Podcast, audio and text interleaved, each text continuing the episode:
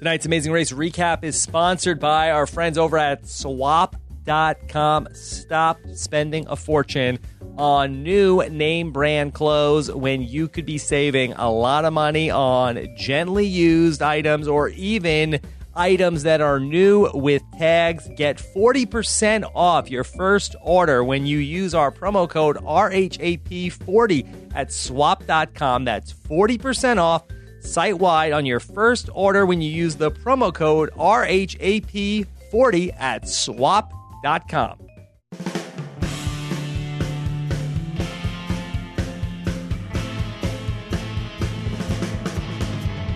Coming to you live from my apartment, it's Rob has a podcast. And now here's a guy who never ever takes his eyes off my podcasting license. Don't want to get stranded. I am Rob Cesternino. Hello, everybody, and welcome back. And here we are, ready to go with just four teams left in this amazing race 30. And we're ready to break down another two hours of the amazing race. Plus, my exit interview with Team Beach Ocean Rescue Ocean Spray, Lucas and Brittany. They will also be on the end of this podcast, my conversation with them. But first, a team that we uh, love hearing from that does not lose passports. Uh, first, our chief Amazing Race correspondent, Jessica Liese. Jessica, how are you?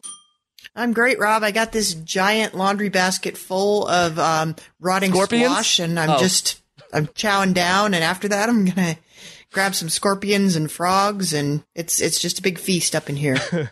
Yes. So many animals uh, in this two hours of Amazing Race. Really uh, very animal and creature heavy, Jess. yeah, it was it was a double creature feature. Okay. And then a man who would never ever eat scorpions. Uh, here is uh, the great Mike Bloom. No, undercooked chicken is where I draw the line, Rob, personally speaking.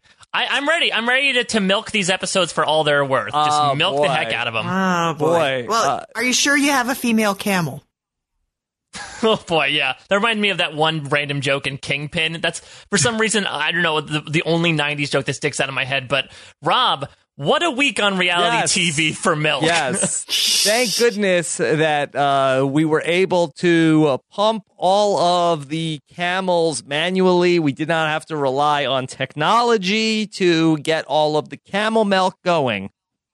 Yes, the milk supplies were not depleted in Bahrain, fortunately enough. And uh, in my other side of podcasting, luckily, Milk the Drag Queen didn't show up as well after being eliminated on RuPaul's Drag Race All Stars 3. So it really has been a milk week. Very whole, no 2% or anything. Yes. Okay. So uh, we will skim through everything from the two hours. We'll get of- into all of it if you dare. E. Yeah, if you dare. Yeah. So uh, a lot to get through. Uh, I actually felt like this was kind of a. I felt like it was in in a lot of ways it was a, a ho hum night in that we had the drama uh, drained out of the first hour by uh, team uh, Ocean Rescue losing their passport so early on. Jess, they tried to do the thing where you know they could come back at any time. It's only an hour flight to get to Bahrain, and they could be back here. You know, it could happen. I mean, frankly, I'm shocked that they made it to Bahrain at all. That is Yeah. kind of amazing. Well, who knows how considering many days later it was? well, Phil was still there, so Yeah, it wasn't It wasn't- hologram Phil. they Yeah, picked it up in post. They went back and Yeah. did a reshoot. No, if they they, They they, took they said, you know what, green we can't use the Prince hologram during the Super Bowl. We got this technology. It's easy to project our host in Bahrain to make up for the fact that one team is twelve hours behind. Yeah. So, Jess, I, I felt like there was no drama there. And then I felt like that, even though I thought that the tasks were actually really fun, especially uh, in the second hour, uh, I felt like that there was no drama in the second hour because you knew it was going to be a non elimination leg. Well, that's true, and I think I think we even called it last week. We said it's the first hour is going to have an elimination, and the second hour is not. So we go into the final episode with 4 Mhm. and that's exactly what happened. But I think you have to look to the other aspects of the show for the entertainment value because I personally I thought these were two very strong legs in terms mm-hmm. of location and design. I think this was the best Thailand leg we've ever had. Mm-hmm. Um, and we've had a lot of them. And I thought Bahrain was a fun new location. I thought it was a better Middle Eastern leg than we've gotten in the past. So I think from a travel porn perspective, which I know that's not what we're all here for, but it's one of the main things I'm here for. And I thought it was great. Yeah. Yeah, I, I think that for me, it, it, was tough to follow up last week. I still think that last week, for all of the small gripes we might have about the partner swap, I still think those might be my favorite two legs out of the entire season just because I love the diversity between going out into the savannah for the first Zimbabwe leg and then going into the city for the second one. And I feel like the design was really interesting and there was a lot of placement swapping going on. But I agree that for all intents and purposes, we basically watched two hours of four teams racing, essentially. But putting all that aside, drama and eliminations, as you said, Rob, aside, I had so much fun getting to watch this. And I think it just comes from the fact that we have really entertaining teams that are left. And as much as, you know, we might malign the fact that Phil keeps hyping up this most competitive season ever, I really do feel like this can be anyone's game at this point. I mean, I, I, think it's very rare that you have five teams in a season all get first place and all five of those teams end up finishing in the top five. Granted, one got eliminated almost right off the bat in this episode, but there was so much placement swapping going on even in these two hours when we knew there wasn't really anything at stake, it really set the, the table nicely for us to chow down, hopefully, a week from now in that two hour finale. Yeah, you can make a compelling case for each of these four teams, and certainly uh, with Lucas and Brittany, who started this leg or this uh, episode in first place, that you could have made a case for them being the winners of the season as well. So, should be very competitive down the stretch, and you could really uh, imagine a scenario where any four of the teams place uh, anywhere from one to four. So well, let's uh, talk through it all. I guess we have to start with the dreaded uh, losing the passport with uh, Lucas and Brittany. Uh, Jess, it is a fate you never like to see with an amazing race team. Certainly one that was as competitive as uh, Team uh, Ocean Rescue. Yeah, it was a really tough thing to watch, and especially since you knew they knew exactly where the passport was and it was just a question of not being able to get to it, I think. I mean, you have spoken to them already, mm-hmm. Rob. Actually, both of you have spoken to them at this point. Yeah. So you can you can feel free to correct me on this, but it seemed like they knew they'd left it on the plane and they just weren't allowed to go back through security and onto the plane to get it. Yeah, Mike, what yeah. was their uh, response to your questions about that? Yeah, from what Lucas told me, it sounded like the it wasn't that it wasn't even just that they couldn't let be let back on the plane. I believe that the plane was being used for another flight. He had said something about how you know, oh, the plane that we left it on had taken off and wasn't going to come back again for another five hours. So even if they could get back onto the plane, the plane was actually not in the Dubai International Airport until it came back from its other flight. So I feel like there was a bunch of factors aside from just there being some very testy TSA agents in the airport saying that you can't get back on the plane. Mm-hmm. Yeah, and uh, I also felt like that they were saying that they the crew that they had asked to go back through it they felt like did not do a very thorough job based on the condition in which the plane was in when they got on it the first time through. That they felt like that the plane they didn't do a they gave it a real once over. they were not. Oh man, giving a nice one star review to whatever airline they took over there. I'm glad they didn't name it. yeah, so uh, they weren't really thrilled. Jess, in terms of the teams that have uh, lost a passport on the Amazing Race, is this the most unsatisfying ending for one of those teams? Um, no, I actually think that the show, maybe the show wised up, or maybe it's just really easy to get a temporary document in Dubai.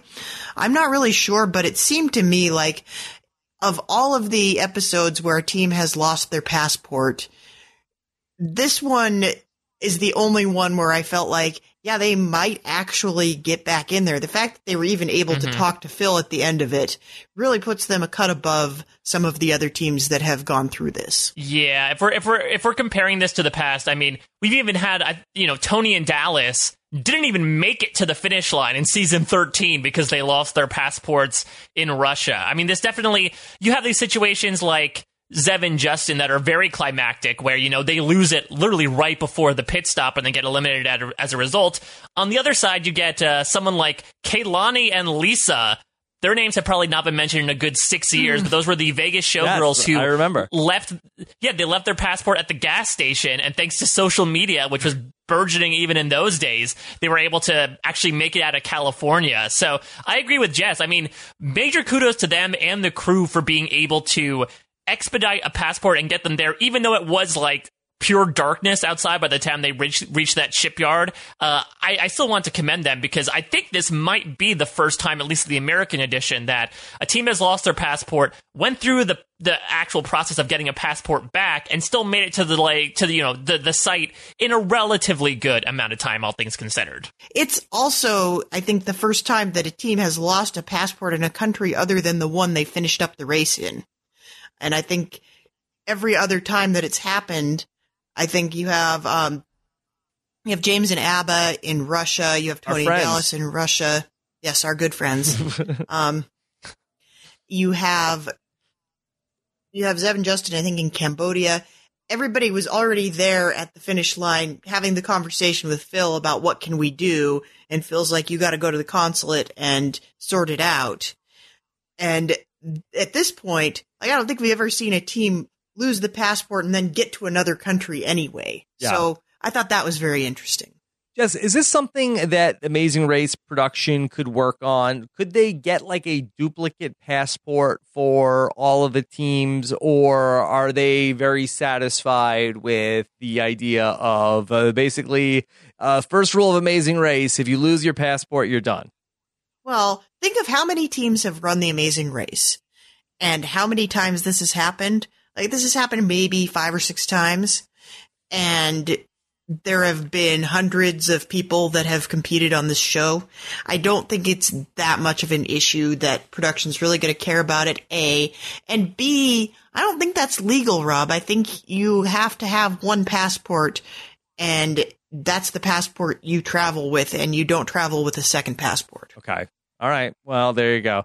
So, Rob, it's the it's the first rule of Amazing Race Club. Yeah, we first cannot Amazing Race Club. we cannot start amending the rules. They Yeah. they were what we were founded upon. Boy, uh, what a quotable night for Conor. I really felt like Oh, this man. was his coming out party. It seemed like at every turn, Mike, that Conor was just giving us gold after gold after golden quote.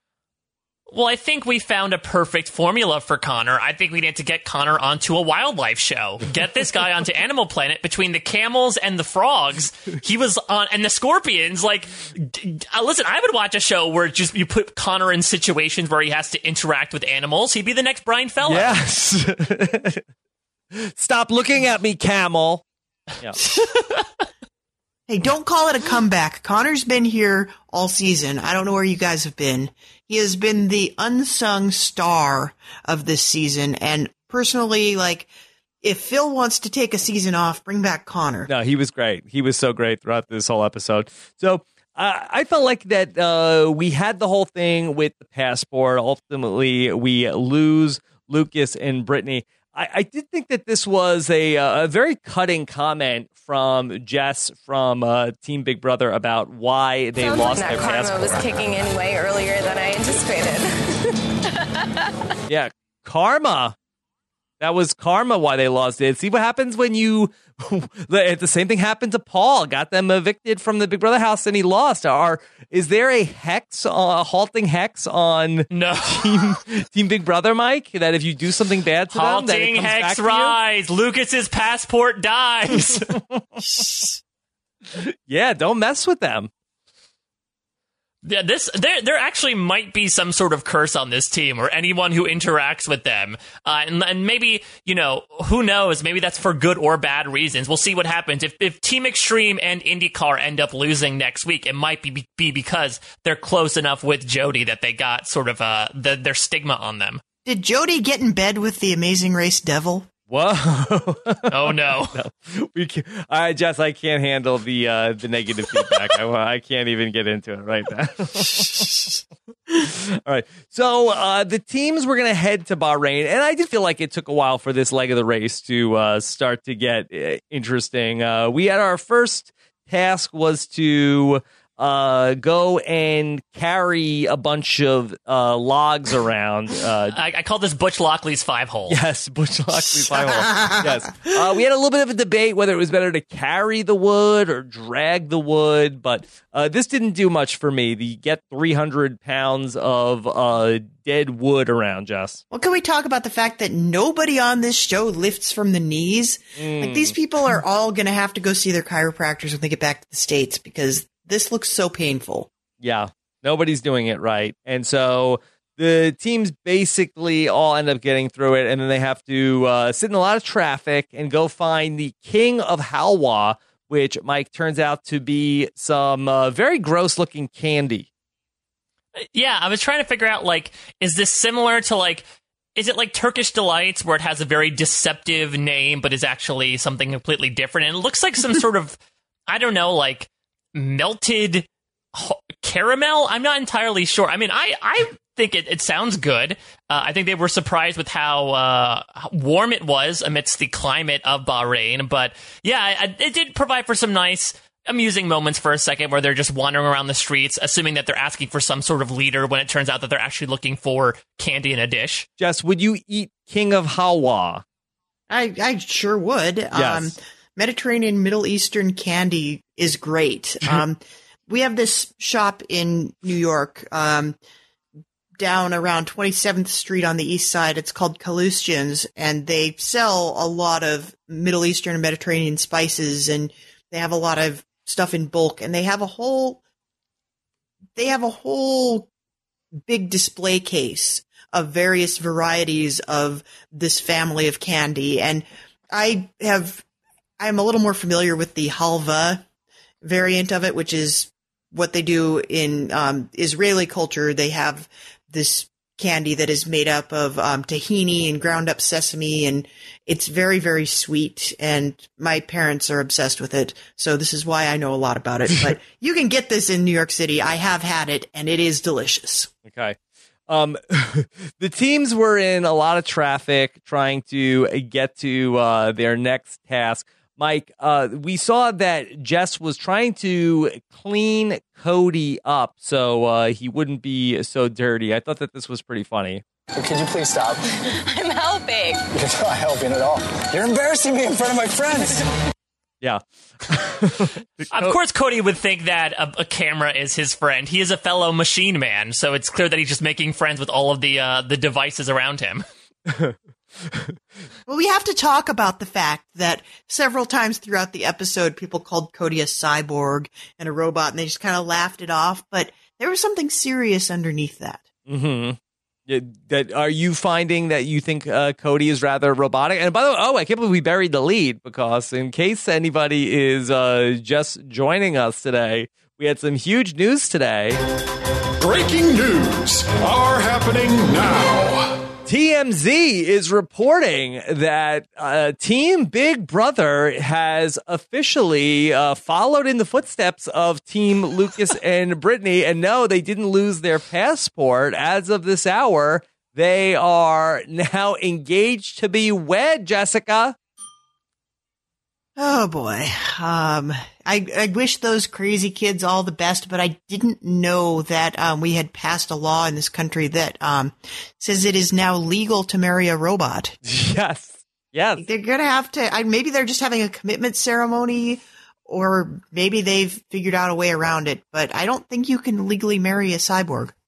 Well, I don't know what the laws are, but uh, congratulations, Jessica and Cody. You're embarrassing me in front of my friends. No, no, no congratulations. That, that'll be his vows, right? Uh, we'll see also what he uh, comes to, to to the to the altar in, because assuming from what we saw in this episode, it might just be him completely covered in dirt, because that's the way he likes to be. he wants to look cool. So, uh, congratulations, Jess and Cody are now engaged to be wed. I think a lot of people are reading into this of, oh, does this mean they uh, aren't going to win because they why did they get engaged here and not at the end of the race? I mean, they just got out of the Big Brother house. So that Jess, uh, does this speak? Is this a, a spoiler in any uh, way for you in terms of getting engaged at this particular moment in time?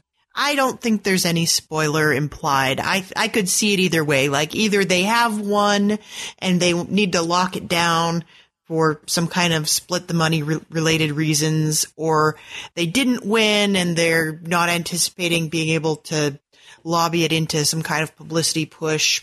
I don't know. It it could be anything. I don't think we can read too much into it. I think I think if anything, I'm just surprised that they didn't make it a public spectacle. Um, Yeah. That we just hear about it later on from TMZ rather than having it happen on a morning well, show. Well, it did happen uh, on their YouTube channel. So, uh, if anything, Yeah, it was at least a you know reason to check it out. And one way or another, they're going to be doing a lot of press in one week's time. So. Uh, something else to talk about as they, uh, you know, obviously are very much in love, but you know, also, you know, thinking about what is the next thing going to be for them, Mike. Yeah, and yeah, I mean, I, I agree. Like, let's not look too far into this with how they're going to do in the race, unless Cody stepped out of the house and they handed him a ring and said, "Okay, you better propose at the end." And he just they lost, and he found it was not the right time to do so. That would be the only plausible way that that would have worked out. Otherwise.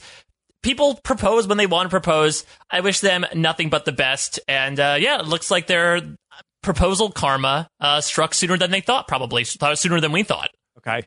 So, uh, congratulations to uh, Jess and Cody. The teams would then go from the uh, Shoywater Suites. I don't think I'm pronouncing that right, but they went to go to get uh, look for some trinkets on a treasure hunt in some pots. And uh, Jess, I didn't think that this was that exciting either. No, it definitely wasn't. It was clearly the kind of thing where someone found this pottery place and they wanted to make people make pottery, but the people that ran the pottery place were like, we don't want these gringos anywhere near our expensive pottery mm-hmm. equipment. Right. And so they said, So well, instead, we'll we- smash them around. yeah, we'll just have you make some, some like crappy pots that we can smash around and let them hang out in the backyard with a bunch of dollar store trinkets. I think that's much safer. Yeah, they really set this up of like, uh, look at this amazing pottery. That it's uh, very this stuff is all very nice. It would take our teams uh, many many years to learn how to do this, so we ended up uh, hiding some odds and ends inside of the pots, and they can look for them. Yeah, it reminds me of if you play a board game and you like lose the pieces after a while. You're like, okay, we need to play Monopoly, but we lost all the symbols. Okay, here's a thumbtack. I guess that'll be the hat.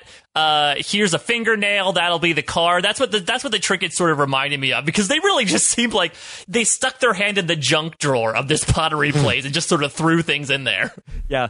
I, I do feel like that the only thing that turned out to be memorable from this particular task was our judge who told people when That's a match.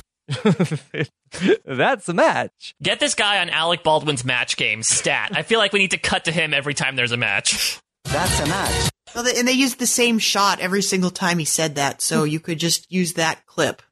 Yeah, they did like a weird camera angle with him where they did like sort of like the first person POV of uh, him looking you right in the face. That's a match.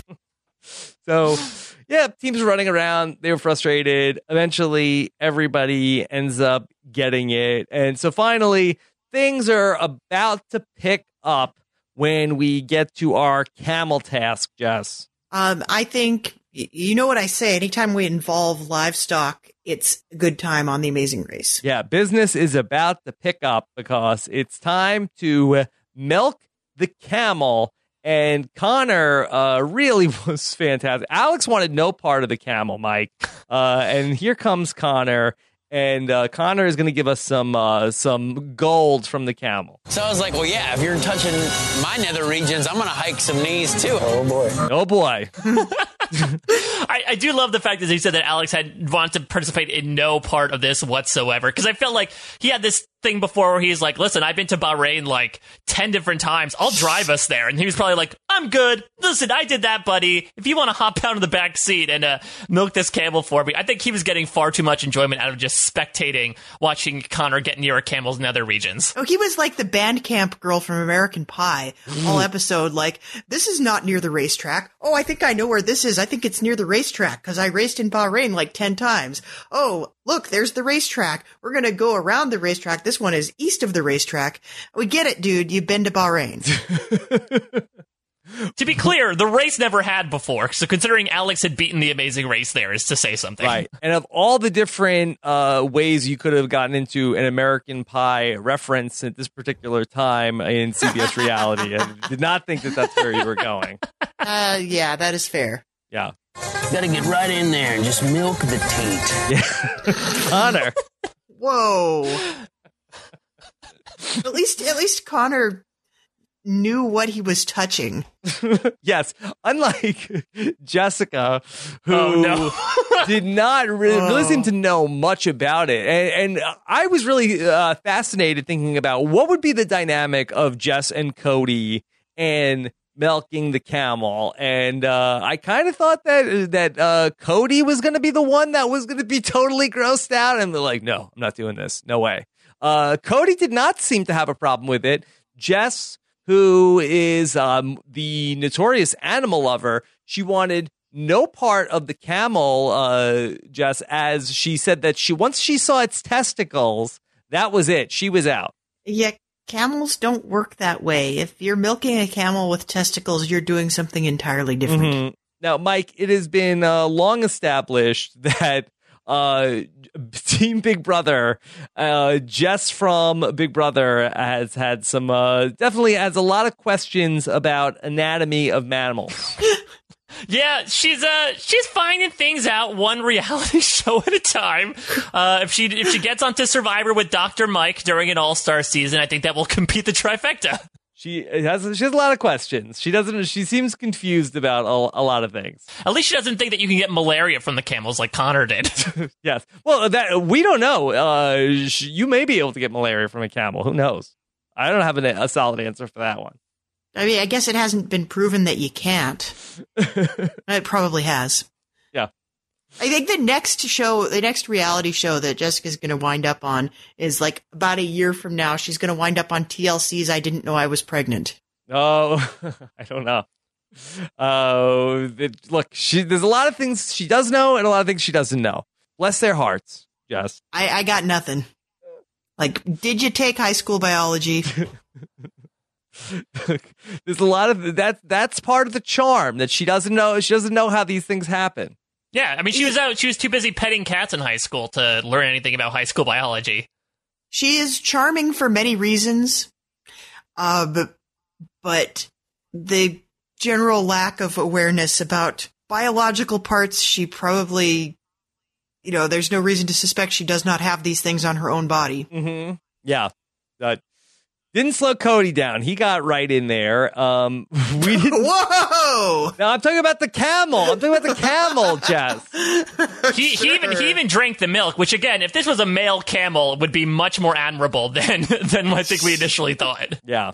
So, uh, there you go. The camel was a lot of fun. Uh, we didn't see too much of uh Kristi and Jen uh, with the camel, and uh, Henry and Evan. Uh, they got it pretty quickly as well. Speaking towards animals, did you guys notice the falcon cam over the course of the entire leg? Yeah. What was with Falcon Cam, Mike? Uh, I don't know. I was hoping in true Joe Schmo show season two style there would be a falcon twist and one team would be able to come back, but alas, it was not there. But yeah, it seemed like they just strapped a GoPro to a falcon or like a remote control falcon and flew it around for transitional shots. I don't know if this was the um the falcon that appeared at the pit stop that seemed to have some disdain for Evan and Henry, maybe showing as much disdain as the other teams feel towards Evan at this point. But it was it was an interesting transition. Yeah, Jess, is the falcon some sort of like a national animal for uh, Bahrain? I don't, I don't know of any particular allegiance that the Falcon has to Bahrain. I mean, the but, guy had one at the pit Yeah. stop. but it's not the first time we've seen a falconer as a task greeter either. Hmm. I mean, it is the season, but I know we've seen them in the past. yeah. So the teams uh, ultimately made it to the Tree of Life, uh, which is a tree that's in the, the middle of nowhere. Somehow it is doing well. Nobody can explain it. Jess, do you have any theories on the Tree of Life? Well, it, I don't know if it's anything like the Tree of Life that's in the middle of Disney's Animal Kingdom, but Mhm. um, I'm guessing that it's got a very intricate root network that picks up all of the moisture out of the out of the ground. Um, I don't really know anything about trees of life, but it looked fairly extensive. If it's if it's part of the Tree of Life of Animal Kingdom, that means the Navi have something to do with it, considering its recent expansion into Pandora. Oh wow, uh, Mike Bloom trying to get T Dub listening to uh, this podcast. That was my goal for seven episodes, Rob. We finally made, We made it. We made it. Okay, so we did get some great trolling, Jess, of uh, Phil continuing to nag Conor after they win seventy five hundred dollars each on this leg of the race. Phil has a question for Conor in terms of what he would do uh, with this prize money. That's enough rent for a while. You I can can get smell the cash. yeah, you can get you can get out of Alex's house, maybe rent your own place for a while. This Phil is so hung up on this. Yeah, I don't know what Phil's fascination with it is, but I hope it continues forever. Uh, and it's really funny. There's a secret scene of the two of them and Jess and Cody during the the second leg this week, where Phil says like, "Uh, Jess and Cody, and they're so in love." Conor, do- does this inspire you? Do you think you could ever find someone who treats you that way? Even though you live on your friend's couch like a hobo.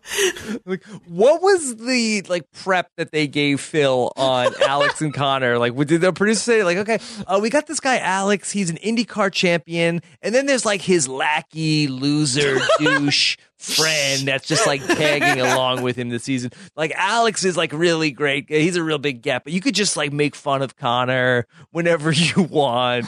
I Phil just seems to this is just like his go-to whipping boy all season. Well, and at this point, uh, Alex is sticking up for Conor. Like you hear Yeah. him say, "I don't mind having him on my couch. I like living with him. It's not a hardship, Phil. Maybe put it away." yeah. He's like, uh, you know, it works for us, so it's a really good thing. Like, no, but seriously, Alex, tell us really how how much does it suck living with Conor? I, I really want Alex and Conor to win now, so Conor can yell to Phil, "I'm buying your couch. Now you won't have a couch because I'll be sleeping on it. Screw you, Phil." All right, well, we get to our uh, second leg of the race, and it starts to become a, a little bit obvious here that we have three teams that seem to get along, just. And we talked about this last week about uh, why the disdain for Evan and Henry. It feels like uh, that they are being singled out. Well, there always is that one team, it seems like, and it's never easy to watch when you have a team that the other teams just don't like. And it seems like maybe things just shook out a certain way where you had several teams that wanted to team up together and they happen to be kind of the most competent racers and so they're up at the top. But you have these other competent racers that maybe didn't realize that they should be teaming up and by the time they did realize it, they've already kind of cast the die. And I think we've discussed before that Evan doesn't come across as the warmest person. And I think that is probably a lot of what plays into the enmity that we're getting from the other three teams. But I also think that it's probably not quite as awful as the editing is making it out to be because if the editing didn't play that up, they wouldn't have a story to tell. Yeah, Mike, this plays out when all the teams are at the airport waiting to go to Thailand, and Evan and Henry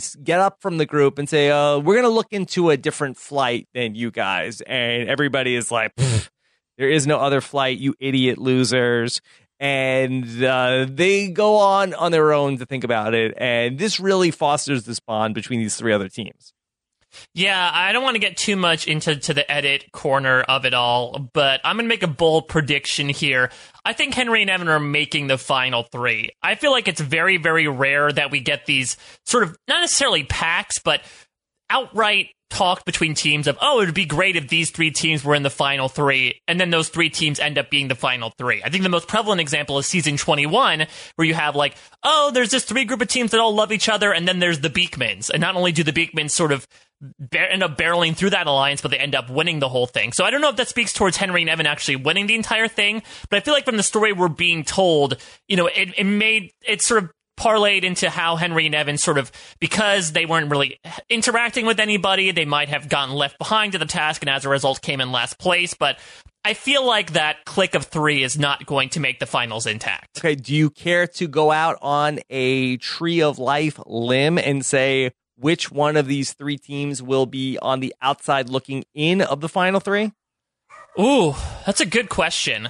Because, like, my initial, my impulse is saying Alex and Conor because they're kind of sloppy. Like they're, but they're doing really well, which is why it's sort of That's what Alex my, says about Conor as a roommate.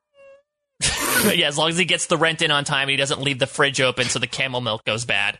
Uh, that gets you malaria. But I, I feel like they're they're like overall they're probably not like the cleanest group of racers. That would probably go to Team Extreme, who has done better consistently. But they've also gone on a bit of a recent tear. So I don't know. Maybe maybe a team like Jess and Cody, who have been doing okay but not too terribly well. I guess that would be my pick right now for who's most likely to finish in fourth place. I feel like Team Extreme is guaranteed final three no matter what. I, I feel like that, again, apologies if I'm going too much down the edit rabbit hole, but I feel like that whole they keep stating that you know only three female female teams have won. If we didn't have them at least in the finals, that storyline would feel a little bit unsatisfying. We were so off on the edit reading in Amazing Race 29 that I don't think it's necessarily uh, spoiler territory by any stretch of the imagination because how bad we are at it with uh, recent seasons of the Amazing Race. But just, I kind of feel like that uh, even though Mike feels like that Team Extreme is a lock, I almost feel like that I could see them being first or I could see them being fourth. I thought that it was very cocky to show them saying in the edit this week of, well, we know we're going to be in the final three, and it's just a question of which two other teams are going to be there with us. Yeah, I'm kind of with you on this, Rob. I think we keep every single leg, we keep reinforcing they've never dipped below third place. Yes. They've never dipped below third place Not to the once. point where I thought, I thought maybe they were going out at four at the end of this second half because just because of the way they keep hammering home how competent and excellent these guys are as racers, I could certainly see them going out at four just because, oh, that's the first time. You know, the same way we have the teams that never win a leg and make the finals and end up winning it all. They say, like, the only leg that matters is the last one, and there's your first place finish finally. I could see that being a story, but I could also see, like, sentimentally, I feel like Alex and Conor are kind of doomed just because it frequently is the team with the biggest personalities that we like the best that Mhm. end up going out at the final four. Yeah. We'll see. We'll see. It could go uh, any number of ways uh, in the finale, which is uh, a fun thing to watch out for next week. Okay, so we're going to get to Thailand, and uh, teams were in this sort of a weird bus where you couldn't really communicate with the driver, created a lot of problems. Uh, To Conor, though, it was a spaceship, so a spaceship. he was definitely he was off the mark to begin with. I don't know if he was uh, planning to become like the first American to take a Thai spaceship into the stratosphere, but I guess he was sorely disappointed then. He's channeling Charlie Day in the Lego movie. mm, yeah. Spaceship. Spaceship! so ultimately teams are going to get lost but they get to a place where they have to find a woman and give her some sort of a uh, a bracelet jess Yeah, I think this was kind of a yawner of a Filler. task, but I, I think it was it was worth showing the grounds. It was obviously a really beautiful place that they were in, and you got to see the little elephant statues, and the flower garlands are kind of a traditional thing in Thailand. And so I, I didn't hate this just because I was gawking at the scenery. yeah I don't know. nice. I, the, the, the, I buy into the Thai version of The Bachelor. It seems like it really has legs. All right. Let's talk about size it or seize it. Basically, you have to go and measure an elephant or go and catch 20 frogs. And so, uh, both animal related tasks. One was going to be more of the physical task of uh, chasing those bullfrogs around, and the other one was going to be more of seemingly a math challenge of figuring out the dimensions of this elephant where team yale felt like that this one was going to be up their alley jess uh, they felt like they were going to be able to go and measure the elephant and their ivy league education was going to uh, get them done with this task very quickly And it turned out that that was really not the case, and it was down to one tiny little attention to detail math error. mm-hmm. So, well was it a I- math error or was it a measuring error I can't remember what they ended up saying. I think they. Oh, right. It was one measuring error that they got wrong the same way twice. Yeah. because then they, they they measured it the third time, they got a different number, and that ended up being what it was. Yeah, where it was Evan had done the measuring and then Henry did the math and then they got the wrong answer and then Henry, I felt bad for him that he like very sheepishly like tried to say when Evan said, "Well, well do you think it's the math or the measuring?" And Henry was kind of like, "Well, I don't think it was the math." And she was like, "Why? Why? Why did you think it was the math?" Yeah, that Well, I was mean- uh that was a bit of a chilling moment, but again, it works for the two of them. Uh, yeah, it really shows that uh, with when it comes down to four teams, especially with these four teams, any little mistake can set a person behind. What I really liked about this leg was, you know, you had Team Extreme, who I would say this was definitely their worst leg so far in terms of making mistakes, even though they still didn't finish out of the, the top three. Uh, but, you know, they got bumped up because of this. You had Jess and Cody fall behind because of getting lost and not being able to, to find the woman to get the Garland to, but then they got ahead. Alex and Conor fell behind due to the frogs, but then they got ahead. There was a lot of placement shifting, but I would say that I guess this was really the nail in Team Yale's coffin. They really were not able to catch up afterwards because once you got on that elephant, you could only go as fast as the elephant during that second half of the task. I get that was I guess that was sort of like its inherent downside as opposed to the frogs, which you had somewhat control over. Yes, would you classify this as a five hole for Team Yale? Well, I don't think it's ever been said that Team Yale were mathematics majors. Um, I think an Ivy League degree is only worth what the degree is in, just like any other college degree. And honestly, I didn't see, I didn't see anything out of Evan that made me think she was going to murder anybody. I feel like this is a little overstated. She's, she's intense for sure, but I think she's getting a really bad rap. Yeah. Uh, I thought that Henry seemed a little a little scared when she uh, asked, you know, why do you assume that it was my side that was the mistake? Why don't we check your math? The math did check out though for Henry. Yeah, well, and it's easier to check the math. Yeah. than it is to do all the measurements again. So you might as well do the math again and make sure that that's what it is before you climb back up onto the elephant, right? Mm-hmm. Ultimately, on the other side of things, uh, we saw Alex and Conor really struggling with trying to find the uh, the bullfrogs, while Cody really seemed to take to it like nothing. Mike, do you think that it was because Cody and Jessica spent so much time in the frog costumes in Big Brother 19 that they had a this uh, a sense of what it took to be a frog? Oh yes, it was a real vetoed five hole here, Rob. Where they, if if only if, you know if Jason was on uh, Team IndyCar for some reason, maybe he'd be able to help them keep pace. But yeah, Cody was, for lack of a better term, like a machine. I mean, he was also on all fours, just like meticulously crawling through the mud. And I also just loved him pairing with Jessica, who basically just refused to do the task entirely. Yeah. She, it was very much out of her comfort zone. She's a little checked out. Yeah.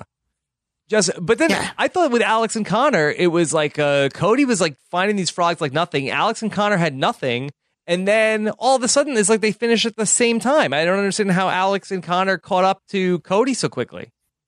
Well, I think there's a learning curve to it and it just, it makes for a better story if Cody is super good at this stuff, especially if you're a Big Brother fan and you have it in the back of your head that he was dressed as a frog for so long. I think that's funnier. I think Alex and Conor probably had a moment where they couldn't do it. And then they were like, oh yeah, I guess we can do it at all, after all. I mean, how many times have we seen this on Amazing Race where they cut to commercial Mhm. on, this is impossible. I can't do this. Yeah. Oh, wait. Yeah, I can do this. Yeah. Yeah, it, re- it, it really becomes prevalent on doing these two hour blocks, especially back to back to back. You realize how much this convention is done, even over the course of one episode. Yeah. They had a particularly uh, uh, bad one with in the first hour where Henry and Evan were like, "Oh, we can't figure anything out with these clay pots. Where's all this stuff?" And like Henry was sort of like wobbling around, and then the camera like kept pointing at the sun, which is like it's just like a code for "Oh, I'm gonna pass out." Uh, but then he was fine. Going going full Floyd is what we say after last season. oh, too soon. All right. So, and, then uh, Kristi and Jen, uh, they didn't really have much problems uh, with uh, measuring the elephant. They were very proud of themselves that they got through that task uh, quicker than Henry and Evan. And just and that's the thing with this Ivy League education because then anytime you fail at something by somebody who paid less for their education, they get to really rub it in your face.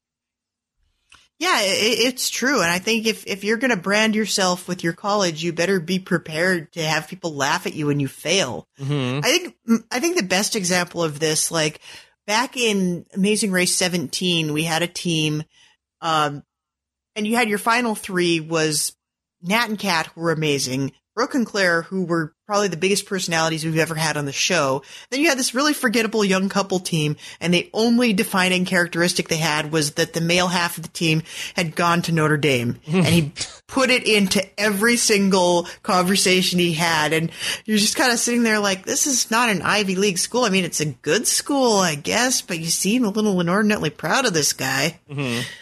Yeah. Um, so I think anytime you bring your education into it, you better be prepared to have it backfire on you. It's like the ultimate five hole. yeah. So the teams uh, then would head out to go uh, to this roadblock, uh, which involved eating the scorpions here at this uh, restaurant. And I thought that this was a pretty fun task. I actually tried to uh, show this to Dominic today. I thought Oh, that he God. would get a kick out of it, and he did not. He did not enjoy it, and wanted me to turn it off. But but but Rob, uh, Conor mentions Transformers. You think that he would love that part? no, no, they had. Oh no, to- Terminators. Terminators was what I was thinking of. Yes, yes. Uh, he actually, uh, when Alex was eating the scorpions, they put them on Conor, and this is what he had to say. Hunkering underneath a large animal of the desert, squeezing its nipples. Sorry, I'm sorry. That, that's the wrong- It's the Sorry wrong about that. animal, Conor. Sorry about that. Uh, keep that in. You know, keep that in there because I forgot to play that clip before. Uh, this is what Conor said about This guy just boom right on my nips. Yeah. See, I, I mean, how many different clips? I have all these clips about Conor talking about nipples. How do I know which one was, was the camel and which one was the scorpion, Jess? I I think you just have to kind of assume that Conor's got a nipple quote for every occasion. Yeah. Th- there- I'm really excited. Now we have a hook for Conor's critters. Is like, what nipples will Conor relate the animals to next? Yeah. I want this show so badly. This is the only thing I want. He said that the, the scorpions were like moving around on his nipples, and he felt like it was like the Terminator. And, uh, these all these little legs on him.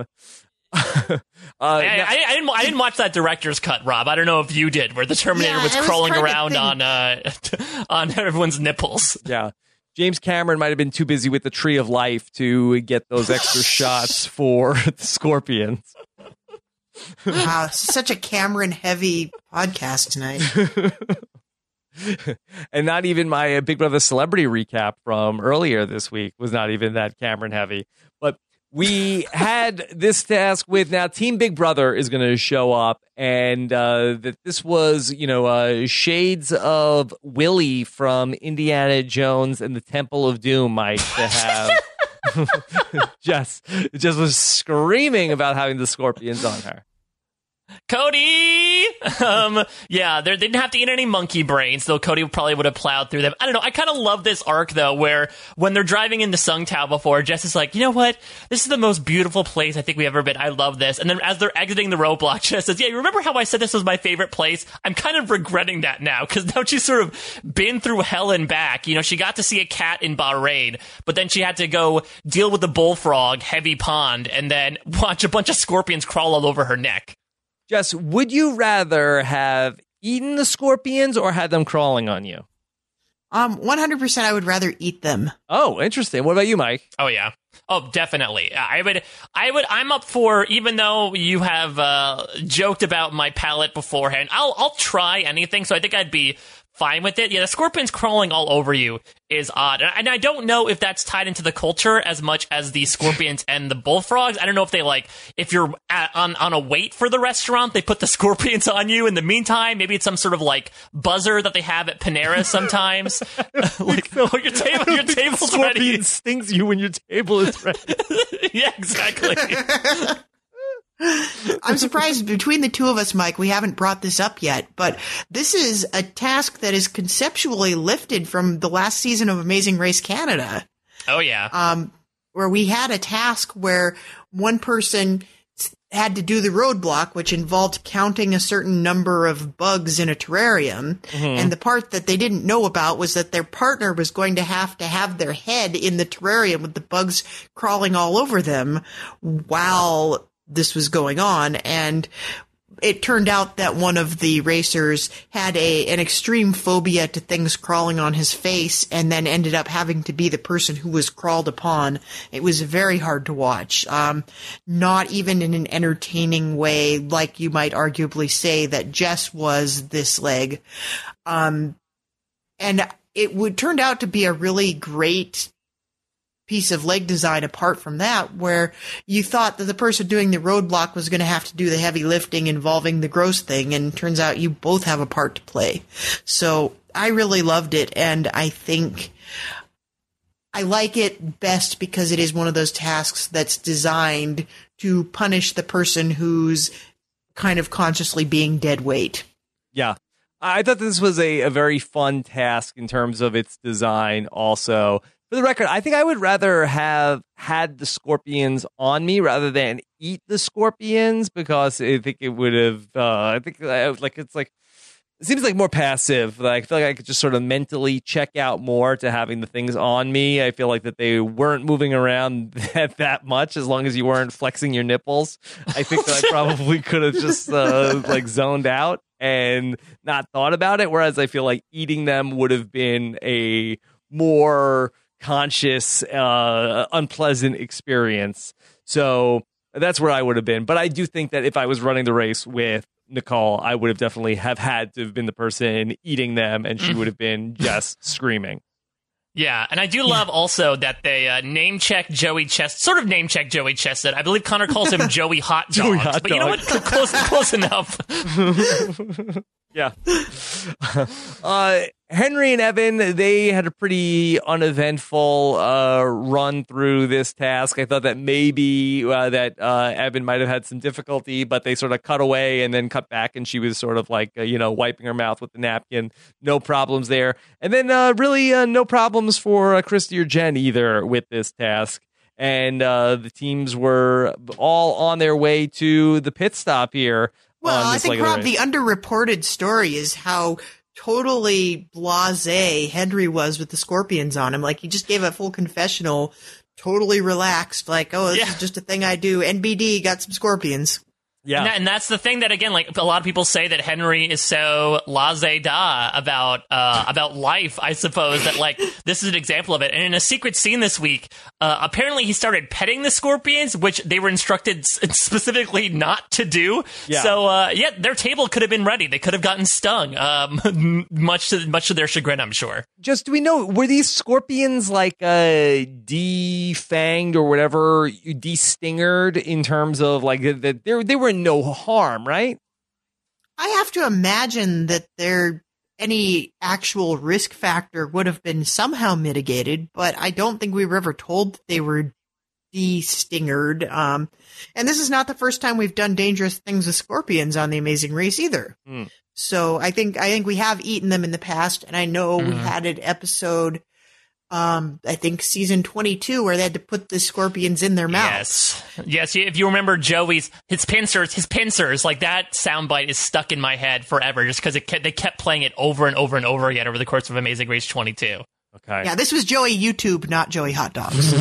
yes not joey hot dog so uh, the teams end up uh, going to go and check in alex and conor pull off the daily double this time they're going to win a trip for two to uh, curacao and uh, phil does not have any biting words for uh, conor this time around mike Yeah, though he does say like Curacao. We get a nice moment from them of like, where is that? He's like, it's in the Caribbean. It's romantic, and I think it seemed to imply like it's romantic. So Conor, you better put out because you've been mm. sleeping on his couch the entire time. yeah well conor does know when to turn up the wick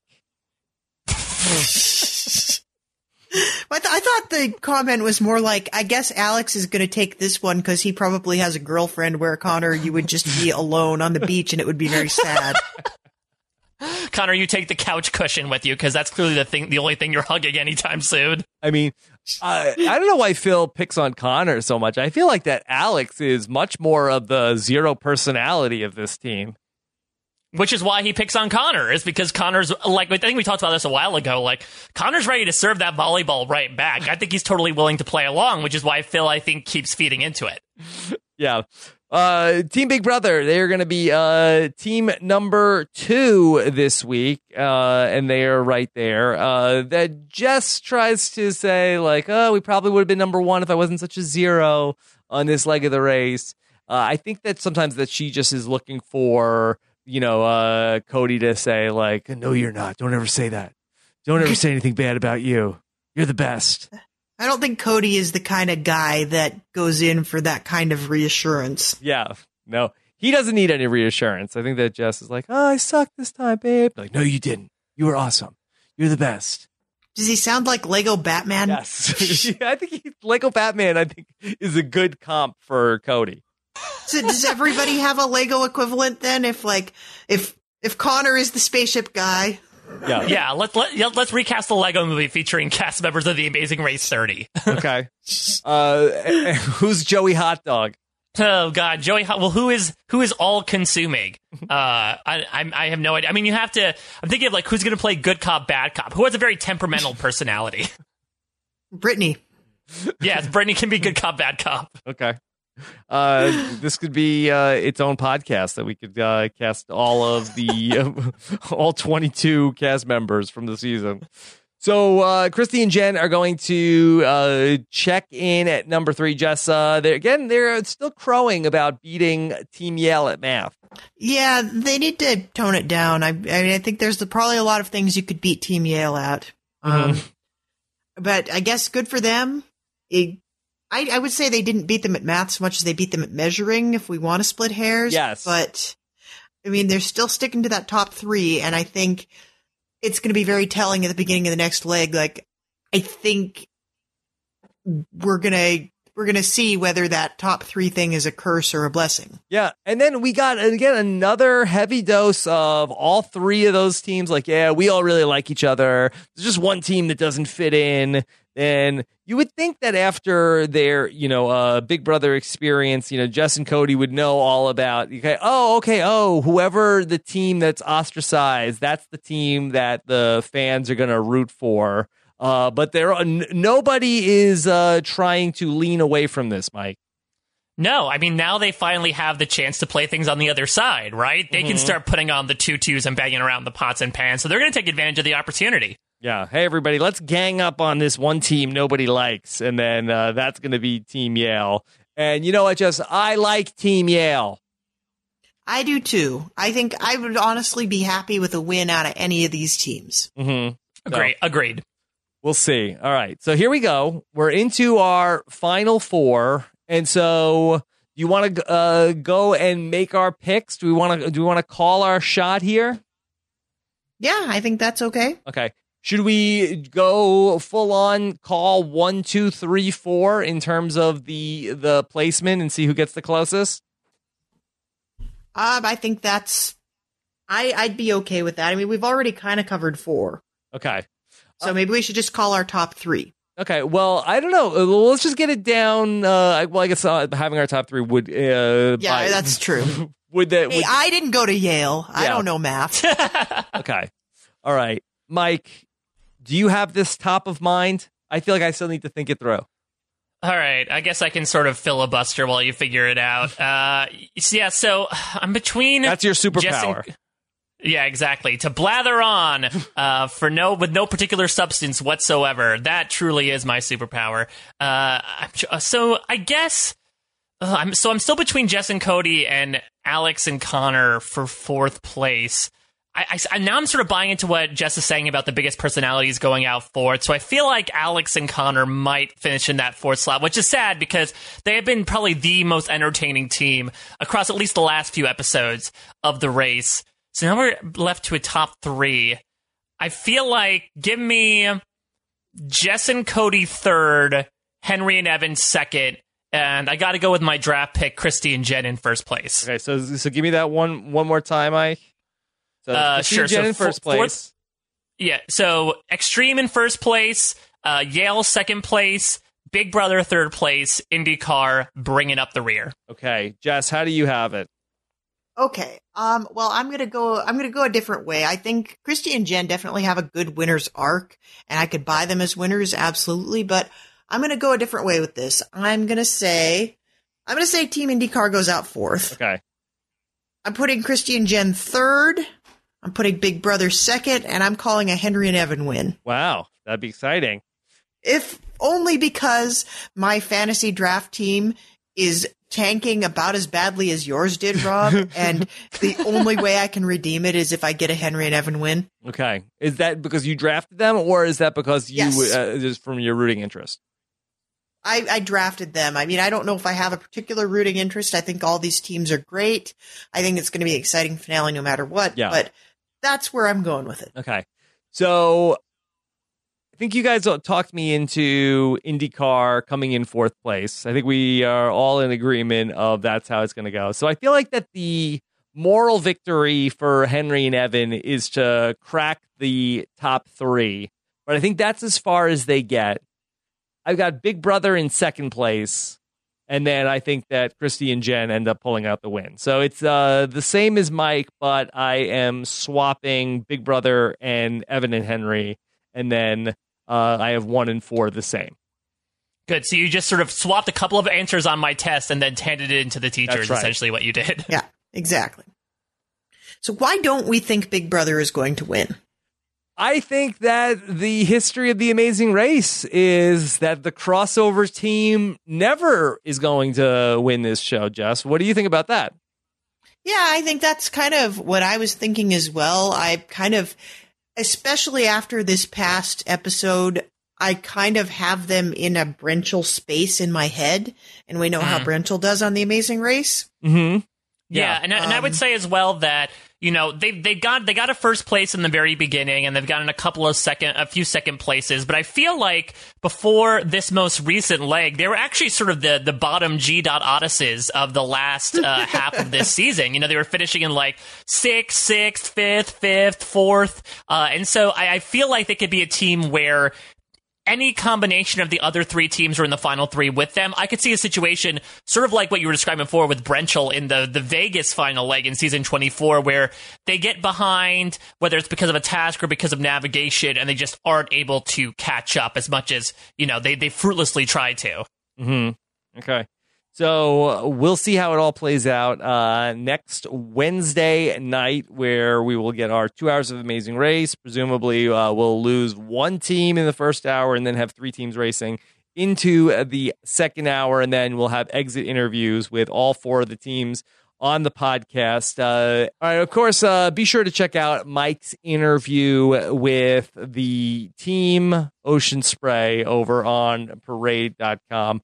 Uh, Mike, what else do you have in the uh, podcast hopper these days? Uh, so it's been hopping a bunch, uh, just like a scorpion hops around the desert. Uh, is it so a I've been doing, I, or the frog, yeah, I, either or, just like a frog hops around in a rice paddy. I thought they crossed the river together with the scorpion on the frog's back. Yeah, I'm, su- I'm surprised. I'm surprised they didn't tie into the story that much. But I guess maybe that was like a clue that the racers were, sp- yeah, they were supposed to understand, but they didn't. Even, it, that's when karma comes around uh, much sooner than they thought. But uh, yeah, so I'm doing Exit Press for Top Chef, Amazing Race, and Celebrity Big Brother, which has been a lot of fun so far. And I'm doing podcasts about Top Chef. RuPaul's Drag Race, and I am working on a, a very special reality TV Rahap Ups podcast that uh, we might want to pull that sound clip of the "That's a Match" guy because we'll be probably use, utilizing something similar to that when we uh, when I talk with some reality TV RHAP-up stars in a podcast soon to be uh, debuted this weekend. Okay, very exciting stuff. Of course, uh, Jess and I, we got a chance to talk through the Star Trek Discovery season one finale. We made it, Jess. We got all the way through to episode 15. Yes. Uh, boy, if they had that spore drive on the Amazing Race, they could be uh, bouncing around all over the place. I think that's the ultimate express pass. that would be good. Uh, you could just get rid of all the air travel. You don't have to worry about passports anymore uh, once you get that spore drive working. Let's do the spore drive really raises some interesting questions about customs. Yeah.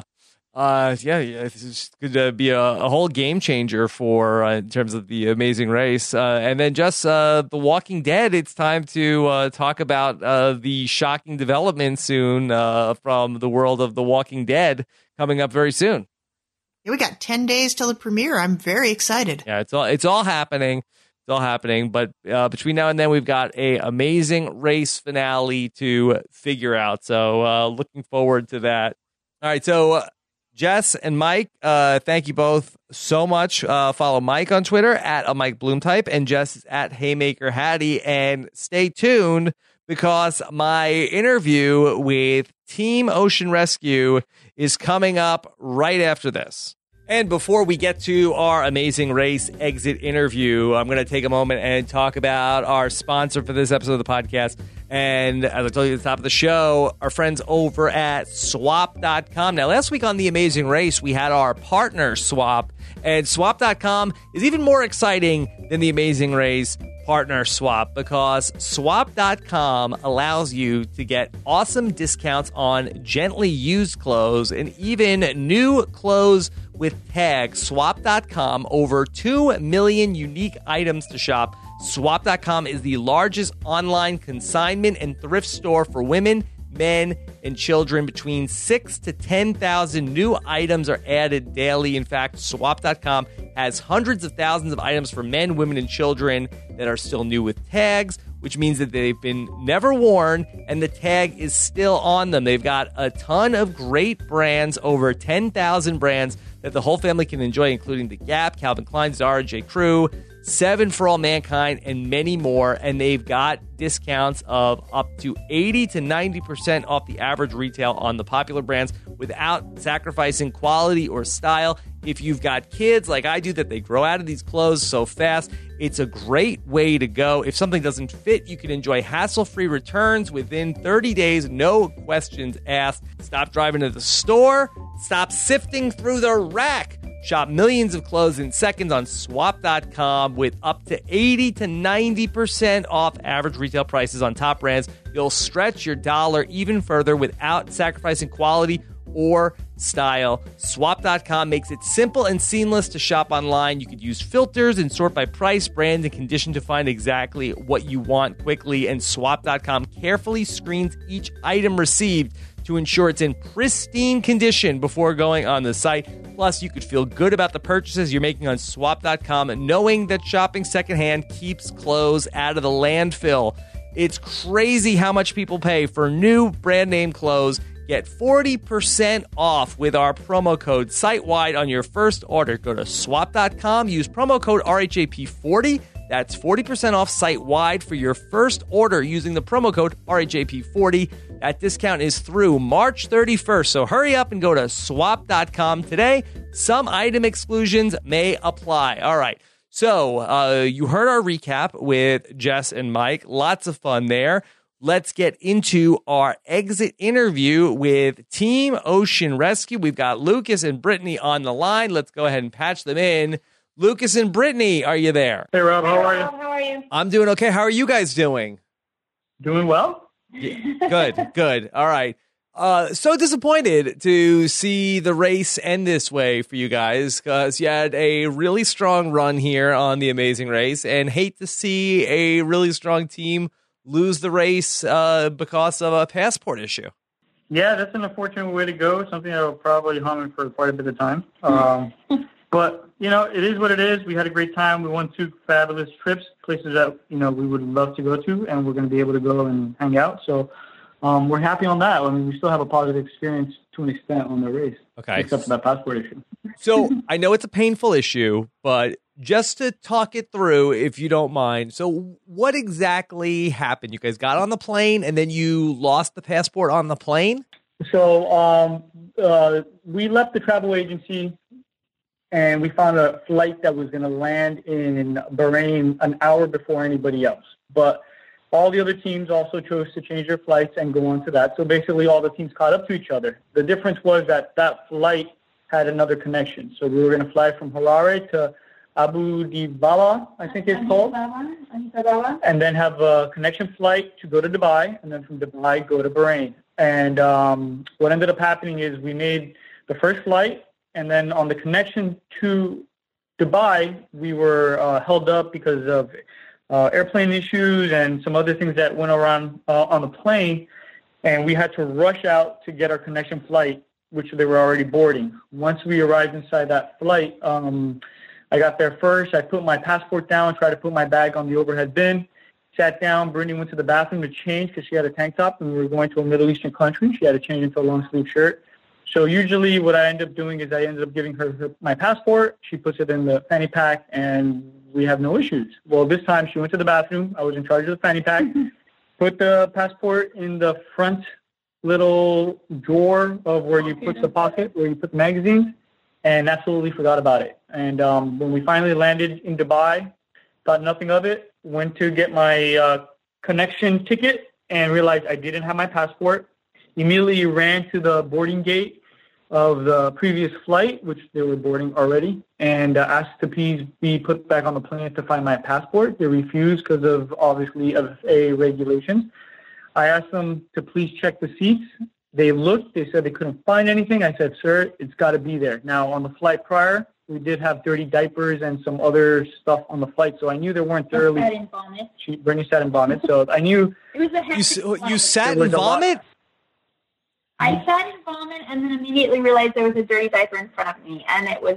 So they weren't thoroughly cleaning and checking those planes. So I knew it was there, and it was So we just didn't trust their judgment when they said. So uh, I watched that plane leave the gate, and at that moment understood that I was not going to see my passport. That plane was going to land seven hours later, and I knew the connection flight to Bahrain was in about an hour away. So Yeah. at that point, I had a feeling our race was lost. But at this point, I didn't care. I wanted a, at least a passport to get to the United States because nobody had visas to go into Dubai. We didn't. We didn't. We weren't permitted to be in Dubai. We were Mhm. just going to do a connection flight and leave Dubai, which made things a little bit more complicated. Yeah. I know it's a it's a bitter pill to swallow. Uh, Brittany, would they have been better off if you guys would have just given your passports to Team Big Brother to hold on the plane? Would that have been a, a better way to go? Um, you know, we're, we're responsible for our passports, and you know, unfortunately, I wasn't there to watch Lucas put his passport away. So, um, you know, it is what it is. Yeah. Regardless of, of every other team and all the distractions that happen on the race. Okay, well, let's talk about some of the other points in the race. And this race opened up, uh, you know, you guys used the U turn last week on Team Big Brother, and they were not happy about it. It was all part of the game, you guys said. There were a couple of incidents with Jessica earlier on in the season. Were you guys surprised watching the episode back to see how upset Team Big Brother was with you both? I don't think so. I think that um, any team that gets U-turned is not going to appreciate it. Um, I don't think we'd all handle it as well as Yale, for example. they were very Mhm. composed, admirable. Um, I think it's just part of the race, and it's it's an emotional response. We're all frustrated, jet lagged, sleep deprived, and hangry. And um, you know, you can't blame people's emotional reaction to things. Um, And uh, like you said earlier, or like you pointed out before, uh, if it was personal or not, I mean, at this point of the race, they were a strong couple team. Um, we knew we could take uh, the um, the Yale team in Yeah, any kind of physical. challenge because we proved it in Belgium. But uh, they were running a, they knew the game and they were running a good race. Um, at that point, we had no need to to U-turn them. Big Brother, on the other hand, kept being in front of us. I mean, that specific leg itself, they beat us to the 10th. They got first place. They were able to pick their partner first. And if you know anything about the Amazing Race, 80% of couples are the ones that might win the race, not girl-girl teams, guy-guy teams. That's why there's been so few. So we knew that at one point, if we could start eliminating couple teams, um, it would be a good choice. Now, obviously, there was other things that yeah, we, effect. we, we knew that, um, obviously we knew that there was a trust issue there and I, I didn't want to be stuck at another roadblock and, you know, she played her race. She played a good game and I didn't want to be, you know, on, on the wrong end of that again. So that also played into, um, the choice, the obvious choice to U-turn Big Brother. And the skiers, quite frankly, we knew that there was always a possibility they can come back from it. Um, Yeah. They're that strong and they're they're that flawless. And and besides that, in the future, if there was a somewhere in the race where you know you could need a little help and it wouldn't affect that team, There was we no- would get it from the skiers before Big there Brother. was no point of creating enemies at that point. Plus, it came out of nowhere. The U-turn, we weren't thinking about it. uh, kind of a you know, reaction. uh, what's the name? Indy wanted a U-turn one team, so we figured, hey, look what happened to um, what's his name, uh, the, The vi- Strong, the violinist. Violinist. They were U-turn by themselves, got them like kind of kicked off the race. So we figured we could also give the last two teams a fighting chance. Yeah, I felt a little bit guilty about using the U-turn because it's not really in my nature. Um, I don't, I don't, you know, I know it's all part of the game and it's fair enough, but it still feels like a kind of, you know, harsh thing to do. So we almost even felt better about letting the last two teams teams duke it out between themselves. And you can see there wasn't a better decision because they came back from it anyway. Yeah. they were strong enough. We damned if we didn't give the firefighters a fighting chance. So I love those guys. Yeah. On the episode last night, Jessica said that she thought it was karma that you guys lost the passport because you guys you turned uh, Team Big Brother. Did you guys think that that was a hurtful thing of her to say? Um, it was my fault because I lost that passport. It was nobody else. It was not Karma because you you turned Team Big Brother. No, it's because I left it on the seat in the plane. I like think an we have enough good karma with all the lives that we've saved. I, I, think that we're good on karma if that was an issue. Our profession is to save people and help people, and we've done too much of that in our lifetime. So I don't think we have any bad karma coming to us. What about that Team Big Brother called you guys Team Ocean Spray? Did that bother you guys? Well, actually, I believe the first team to call us Team Ocean Spray was back in Iceland, and it was um, Team Extreme. Team Extreme. Team Extreme, and okay. uh, we're getting a kick out of it now. You And like I it? know Is there an endorsement on the way? We actually got live tweets from Ocean Spray, and I wouldn't have a problem going on in that. Well, you know, it, it, it, it's kind of a funny thing because when they ask us, you know, what what would you like your team name to be, we figured we'd bring awareness to ocean rescue. So, you know, Team Ocean Rescue, we figured would be a simple thing because people considered lifeguards just lifeguards, and we're not simple lifeguards. We're, we rescue Career people, lifeguards. career lifeguards that work on the ocean and All really help round. people. And so it's funny to us that somehow this has gotten our team name has been such a, a funny thing throughout the season. I mean, I know you sure know about Beach Ocean. Beach and Ocean, yeah. Beach, and so, so you know, it's our team name has been quite the the funny thing throughout this whole season. So, um, Ocean Spray, we got a good shout out with Ocean Spray. And then if you actually look up Team Ocean Spray, it's a nice uh, spa uh, company in New York. Mhm. That one either. And uh, if they if they want to endorse a deal and give us a, a You're open to it. our Home, uh, Yeah. yes, right. absolutely. So we're getting a kick. So, Lucas, it sounds like that. Okay, you've had this uh, problem before. You misplaced things. How much of a nervous wreck were you that you were going to lose this engagement ring before you had the chance to propose to Brittany? You know what? Before we came on this race, we obviously already knew that Brittany was going to handle everything because I have misplaced things left and right. I lose my phone. I lose my keys. I You can't give her the ring before the race. Mm-hmm. So we knew this before. So Brittany was in charge of the passports. Now, the the funny part is Brittany carried the ring the whole time. She didn't know it, but it was hidden in our fanny pack in a set of headphones. So I had no worries of carrying that ring because I knew the person that was in charge of it was in, it was in good hands. Okay, and that's why you asked for the unfortunately, when it came headphones. My hands, Right. yeah. unfortunately, when it came back to my hands, I definitely fumbled the whole situation. So. Brittany, you were like were a mule for this engagement ring that you uh, didn't even realize what you were carrying. You know, it's funny. He was actually quite witty about it. We, um, as as EMT lifeguards, first responders, we carry what we call a micro shield or a pocket mask in the event you need to do CPR, and it comes in this very nifty little pouch. And I've I have one. I carry one with me every single day, and I don't second guess what's inside of it. So he used one of these nifty little pouches to put the ring inside of. So I, and I asked him, honey, are you bringing a micro shield? And he said yes, and he kind of waved it at me, and I said, oh, okay. So there's no reason why I would have opened that pouch. So, um, you know, I just assumed now if we had to do CPR, that would have been a whole different story. it might have been a little awkward, but um, but yeah, he he was pretty smart on that account. And on a side note, I did lose the headphones in France. So during the beginning, part He of had, he had the pouch inside the headphone pouch. So yeah, that's that's how he lost the headphones. Yeah. Uh, was there one team in particular that you guys got along with particularly well? Um, I, I'd say that we were pretty close with um, with uh, the extreme team extreme, and also you know the firefighters. I love the violinists. I mean, they're all really we, we got along really well with almost with almost all of them, quite frankly. at different points in the race, you become friendly with different people. I mean, sometimes you sit with one team in uh, shirt and legs, and sometimes you sit with the other teams, and sometimes you know you're waiting together. So eh, at different points in the game, we, we did get along with different people. uh, towards the end there with the last five, we started to build relationships with the, the firemen and the skiers. Mhm. Because we shared a leg with the, the indie drivers, you know, we were able to kind of hang out with them and, you know, talk to them. So Lucas, how was the leg that you ran with Conor? that that was quite an interesting leg. Uh, it was actually fun. Um, we both had a good mindset, uh, and it, it kind of worked out. Even though idiotically we both did certain things. I mean, we went to the wrong little islands, and uh, uh, we ended up leaving last year and just realized let's just follow the people where they're catching all the canteens, and we kind of realized that, and then paddled our way through.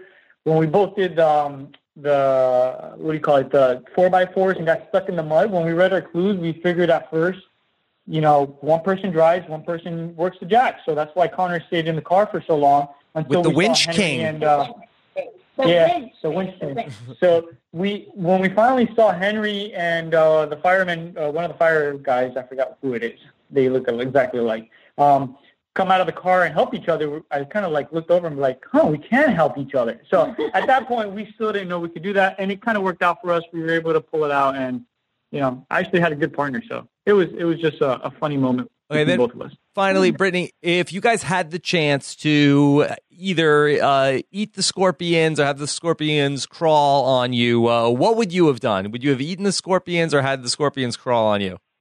I think um, Lucas would have been better with the eating, and I would have been better with having the scorpions on me, just because he's kind of bad with creepy crawlers, and I'm not.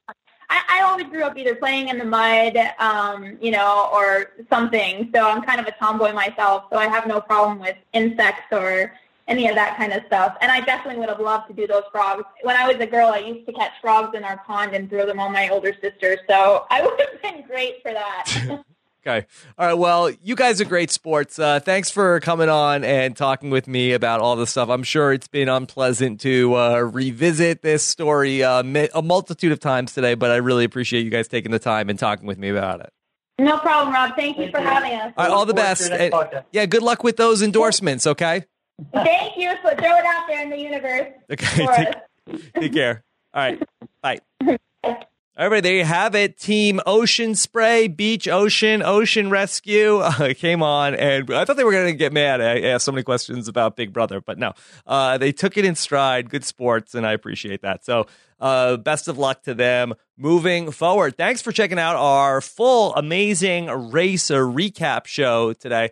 We are going to have so much amazing race for you next week because we have the amazing race finale, and then I am going to have exit interviews scheduled with the top four teams from the Amazing Race. So hopefully, uh, we'll get that all worked out. Everybody's available to go, and we will have a uh, Amazing Race exit interview special as well, in addition to the podcast. We'll be working overtime uh, next week with all of that. So thanks so much to Scott St. Pierre for putting this all together. And again, uh, shout out to uh, Jess and Mike for their outstanding work on the Amazing Race.